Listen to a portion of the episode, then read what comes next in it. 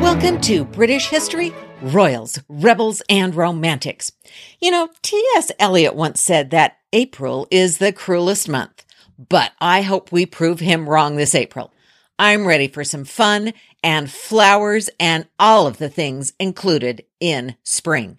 And speaking of fun, it's time for some epic fun stories by an epic storyteller. April is, after all, the anniversary of the birth and death of one of the greatest storytellers of all time. In fact, the greatest, in my opinion, William Shakespeare. This month, we're going to shake up spring and have fun with Shakespeare. We'll be looking at some of the most fascinating and funniest facts about the plays. We'll be considering how the Tower of London and other famous London sites shape the action. And we'll be chatting with Michael Blanding, author of North by Shakespeare, quote, a rogue scholar's quest for the truth behind the bard's work. So sit back and enjoy as we explore Shakespeare's take on the royals, rebels, and romantics of British history.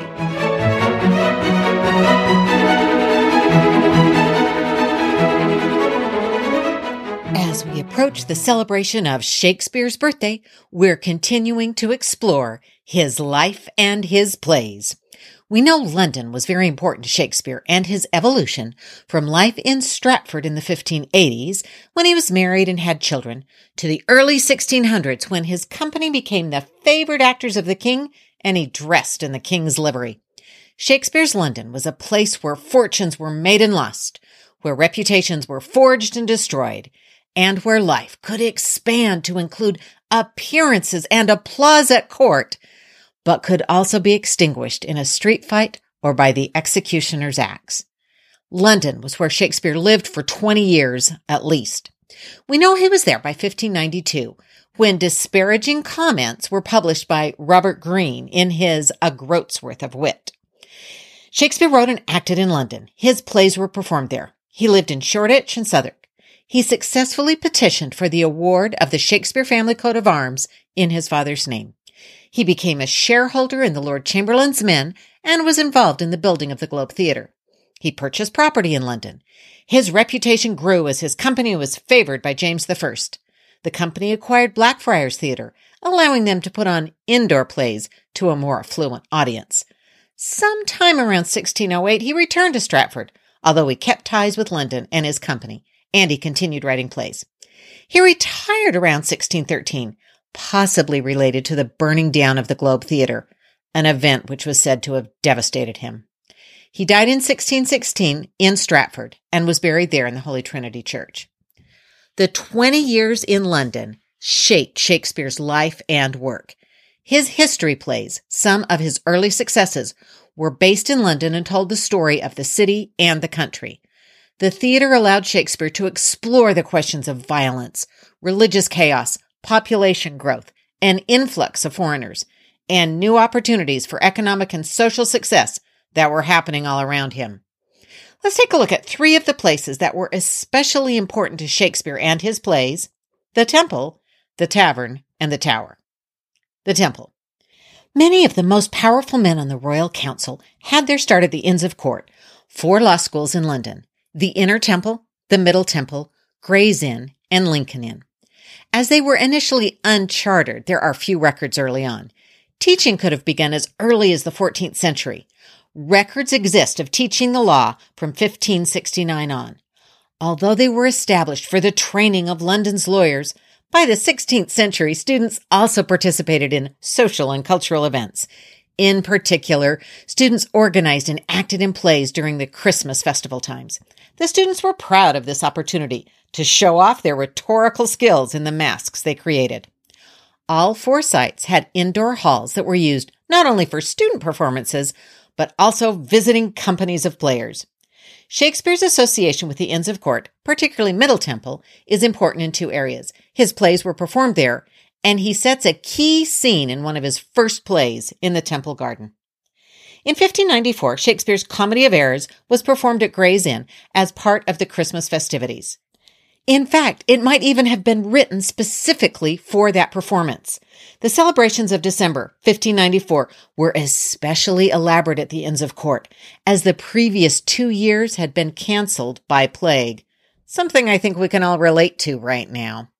The theme of all the entertainments, which stretched into February of fifteen ninety-five, was friendship.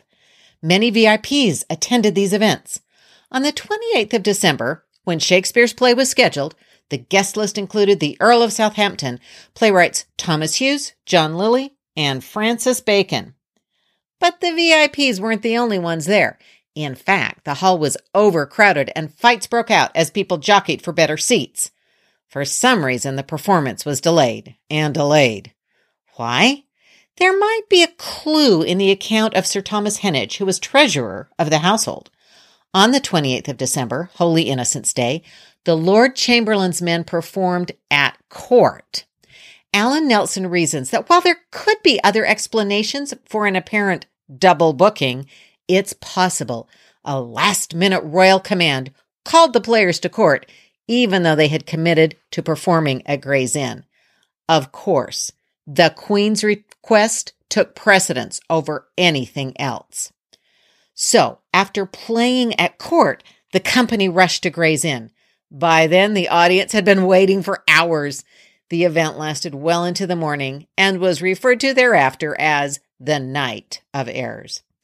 Shakespeare did have more successful experiences with performances at the Inns of Court. His play Twelfth Night was performed there in sixteen oh two, and Troilus and Cressida may have been written specifically for performance there. But the Night of Errors is surely the most memorable. In addition to the performances staged at the Inns of Court, Shakespeare set one of his most famous scenes there. The Henry the Sixth plays were among those Shakespeare first wrote, although he probably did not write them in the Part one, Part two, Part three order we generally think of them. They cover the period of English history leading up to the Tudor regime, the so-called Wars of the Roses. That title was not used in Shakespeare's time, but he reinforced the association of the Civil War with roses. Imagery started by Henry the Seventh after he defeated Richard the Third and became king. Henry the Seventh's association of the ongoing battles for the throne with a simple battle between the Lancastrian red rose and the Yorkist white rose was a masterstroke. It enabled him to flatten the complexities and changing loyalties that had shaken the most powerful families in England and to present himself and Elizabeth of York as the inevitable and permanent end to the conflict. Shakespeare, writing in the time of Henry the Seventh's granddaughter, was probably keen to reinforce that idea. So he literally set his play in the Temple Garden with opponents picking roses. An argument over the law and the right to be king started in the Temple Hall and moved out into the garden. There, the characters of Richard Plantagenet, a k a the Duke of York, and the Earl of Somerset, a staunch supporter of Lancastrian, Lancastrian King Henry the Sixth, faced off around a rose bush. Plantagenet challenges his friends to choose his side. Since you are tongue-tied and so loath to speak, in dumb significance proclaim your thoughts. Let him that is a true-born gentleman and stands upon the honor of his birth, if he suppose that I have pleaded truth, from off this briar pluck a white rose with me. Challenge delivered and dramatically demonstrated by plucking a white rose. Then Somerset, who is associated with the House of Lancaster, responds, let him that is no coward nor no flatterer, but dare maintain the party of the truth, pluck a red rose from off this thorn with me. Others are now eager to jump in. Neville, Earl of Warwick, rushes to, supl- to support Plantagenet. I love no colors, and without all color of base insinuating flattery, I pluck this white rose with Plantagenet. And now Suffolk, a known Lancastrian supporter, gets in on the challenge as well. I pluck this red rose with young Somerset, and say withal, I think he held the right. This exchange so strongly reinforced the notion of the Civil War being a war of roses that it is referenced in Lady Maria Calcott's Little Arthur's History of England as if it were a historic event. In the heading to Chapter thirty-two, How the Wars of the Red and White Roses Were Brought About, she explains, quote, I have read that some gentlemen were walking together in the Temple Garden after dinner, and determined to defend King Henry and his family, and desired all who agreed with him to do as he did, and pluck a red rose, and wear it in their caps, as a sign they would defend the family of Lancaster. The gentlemen who thought it would be best to have the Duke of York for their king turned to a white rose bush, and each took a white rose and put it in his cap, as a sign he loved the Duke of York. And for more than thirty years afterwards, the civil wars in England were called the Wars of the Roses.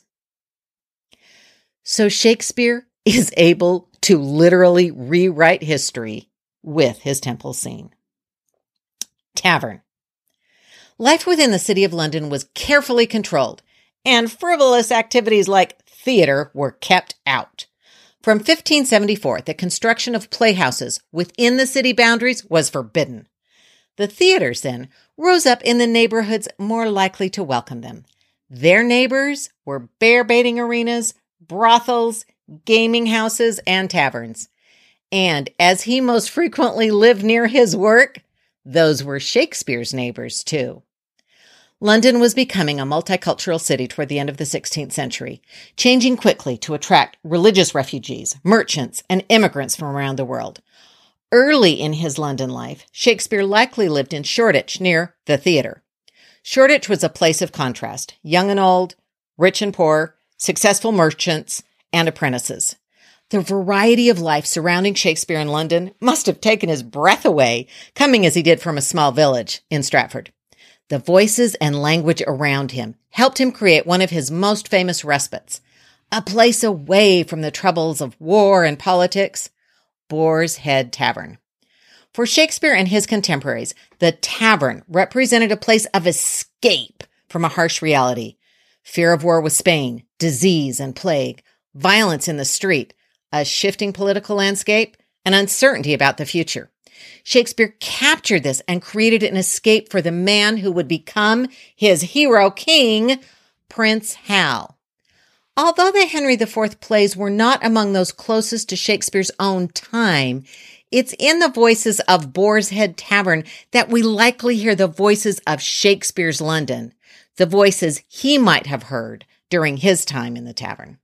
The Boar's Head is Falstaff's domain, a place full of rowdy, drinking men, and a place where the prince can be a different version of himself.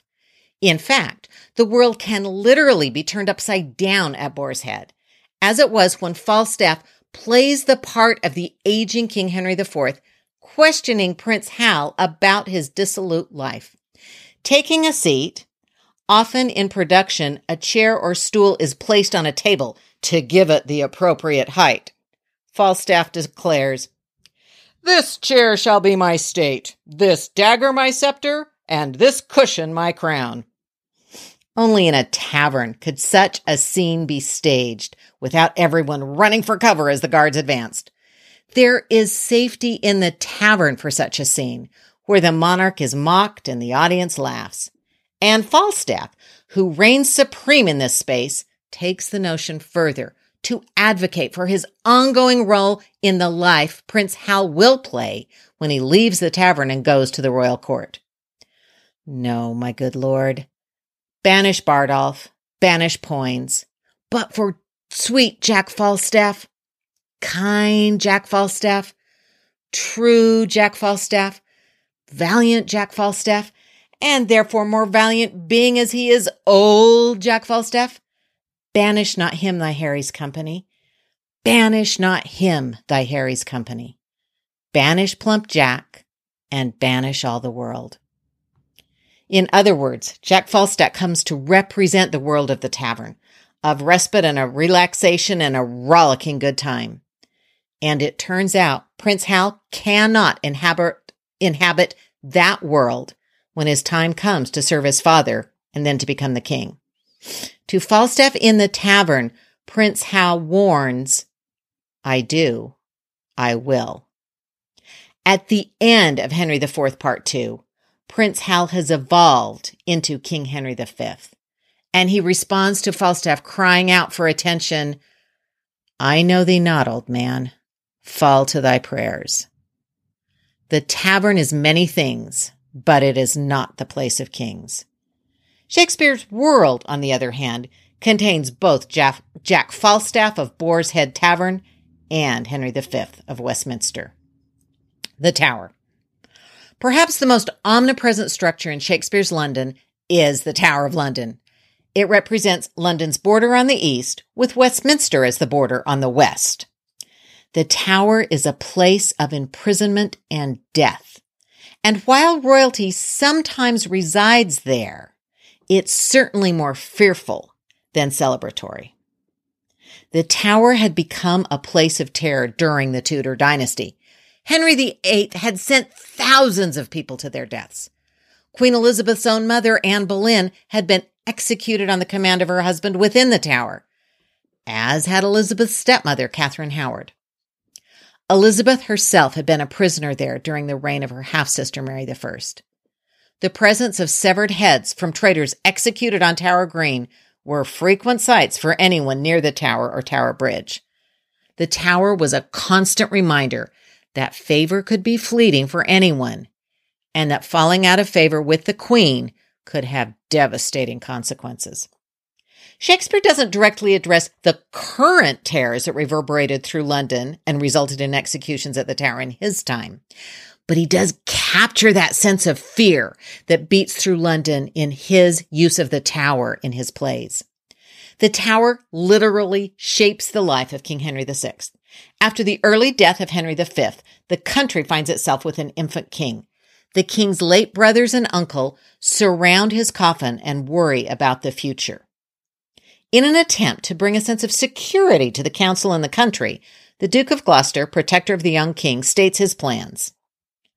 "I'll to the Tower with all the haste I can to view the artillery and munition, and then will I proclaim young Henry king." So the Tower is identified as the place of strength, the site of arms and weapons that will allow the men in the council to safely rule on behalf of the infant king. Members of the audience might sense a bit of irony in that statement, not only because of the disastrous way Henry the Sixth's reign progressed, but also in the very association of the Tower with bringing someone royal security. Less than forty years earlier, Lady Jane Grey had been set up in the Tower with access to all the munitions in the royal army. Her reign had lasted less than two weeks. The Tower was a position of strength, but it did not guarantee success or strength to individual people. Lady Jane Grey was queen in the Tower, then prisoner, and finally a victim of the executioner. The Tower was dangerous. It remained a potent symbol throughout all three parts of Henry the Sixth. And the other history plays as well. Richard Plantagenet, the Duke of York, visits his uncle Edmund Mortimer, who was imprisoned in the Tower. It's there in the Tower that Richard, Richard pledges to fight Henry the Sixth for the crown. Rebel Jack Cade recognizes the importance of the Tower in his desire to topple the government and cries, "Come then, let's to fight with them. But first, go and set London Bridge on fire and, if you can, burn down the Tower too." After his defeat at the hands of Edward the Fourth, no longer King Henry the Sixth is imprisoned in the Tower. But recognizing that keeping an alternative king around is serious danger, Richard, Duke of Gloucester, visits him there. The two men argue, with Henry delivering the famous line, "Suspicion always haunts the guilty mind." Richard challenges, "Thinkest thou I am an executioner?" Henry replies directly, "A persecutor I am sure thou art. If murdering innocents be executing, why then thou art an executioner." Henry then goes on a long tirade about all the terrors Richard has caused and will cause, describing the horror of Richard's misshapen body at birth and prophesying a terrible future. Richard responds, "I'll hear no more. Die, prophet, in thy speech," and stabs him. Exulting in the act, Richard stabs him again, saying, "Down, down to hell, and say I sent thee hither." All of these are from Henry the Sixth, Part three. So Henry the Sixth's life ends in the same building where the power of his reign had its beginning, the Tower of London. Of course, this is all Shakespeare's telling, and we should remember that he was a playwright, not a historian or a documentary maker. His goal was to tell stories that made it past the censors and filled the theater. That was how he survived and built his career. So if you don't believe Richard was a bad king and a murderer, you probably don't like those scenes of Henry the Sixth. And you probably really don't like the next part of the story, told by Shakespeare in Richard the Third. Henry the Sixth returns from the dead, as do so many others, in the final scenes of Richard the Third to taunt the king before he faces Richmond at the Battle of Bosworth. It's no surprise that someone writing during the reign of Richard's granddaughter, Richard, of course, becomes Henry the Seventh, would tilt the story in Richmond's favor. So Richard's past sins are paraded before him in a litany of rebuke. Henry the Sixth's statement mentions his death in the tower. Think on the tower and me, despair and die. Also confronting Richard are the two sons of Edward the Fourth that, according to Shakespeare, die at his hand in the tower. Their ghosts haunt him with these words. Dream on thy cousins, smothered in the tower. Let us be led within the bosom, Richard, and weigh thee down to ruin, shame, and death. Thy nephews' souls bid thee despair and die.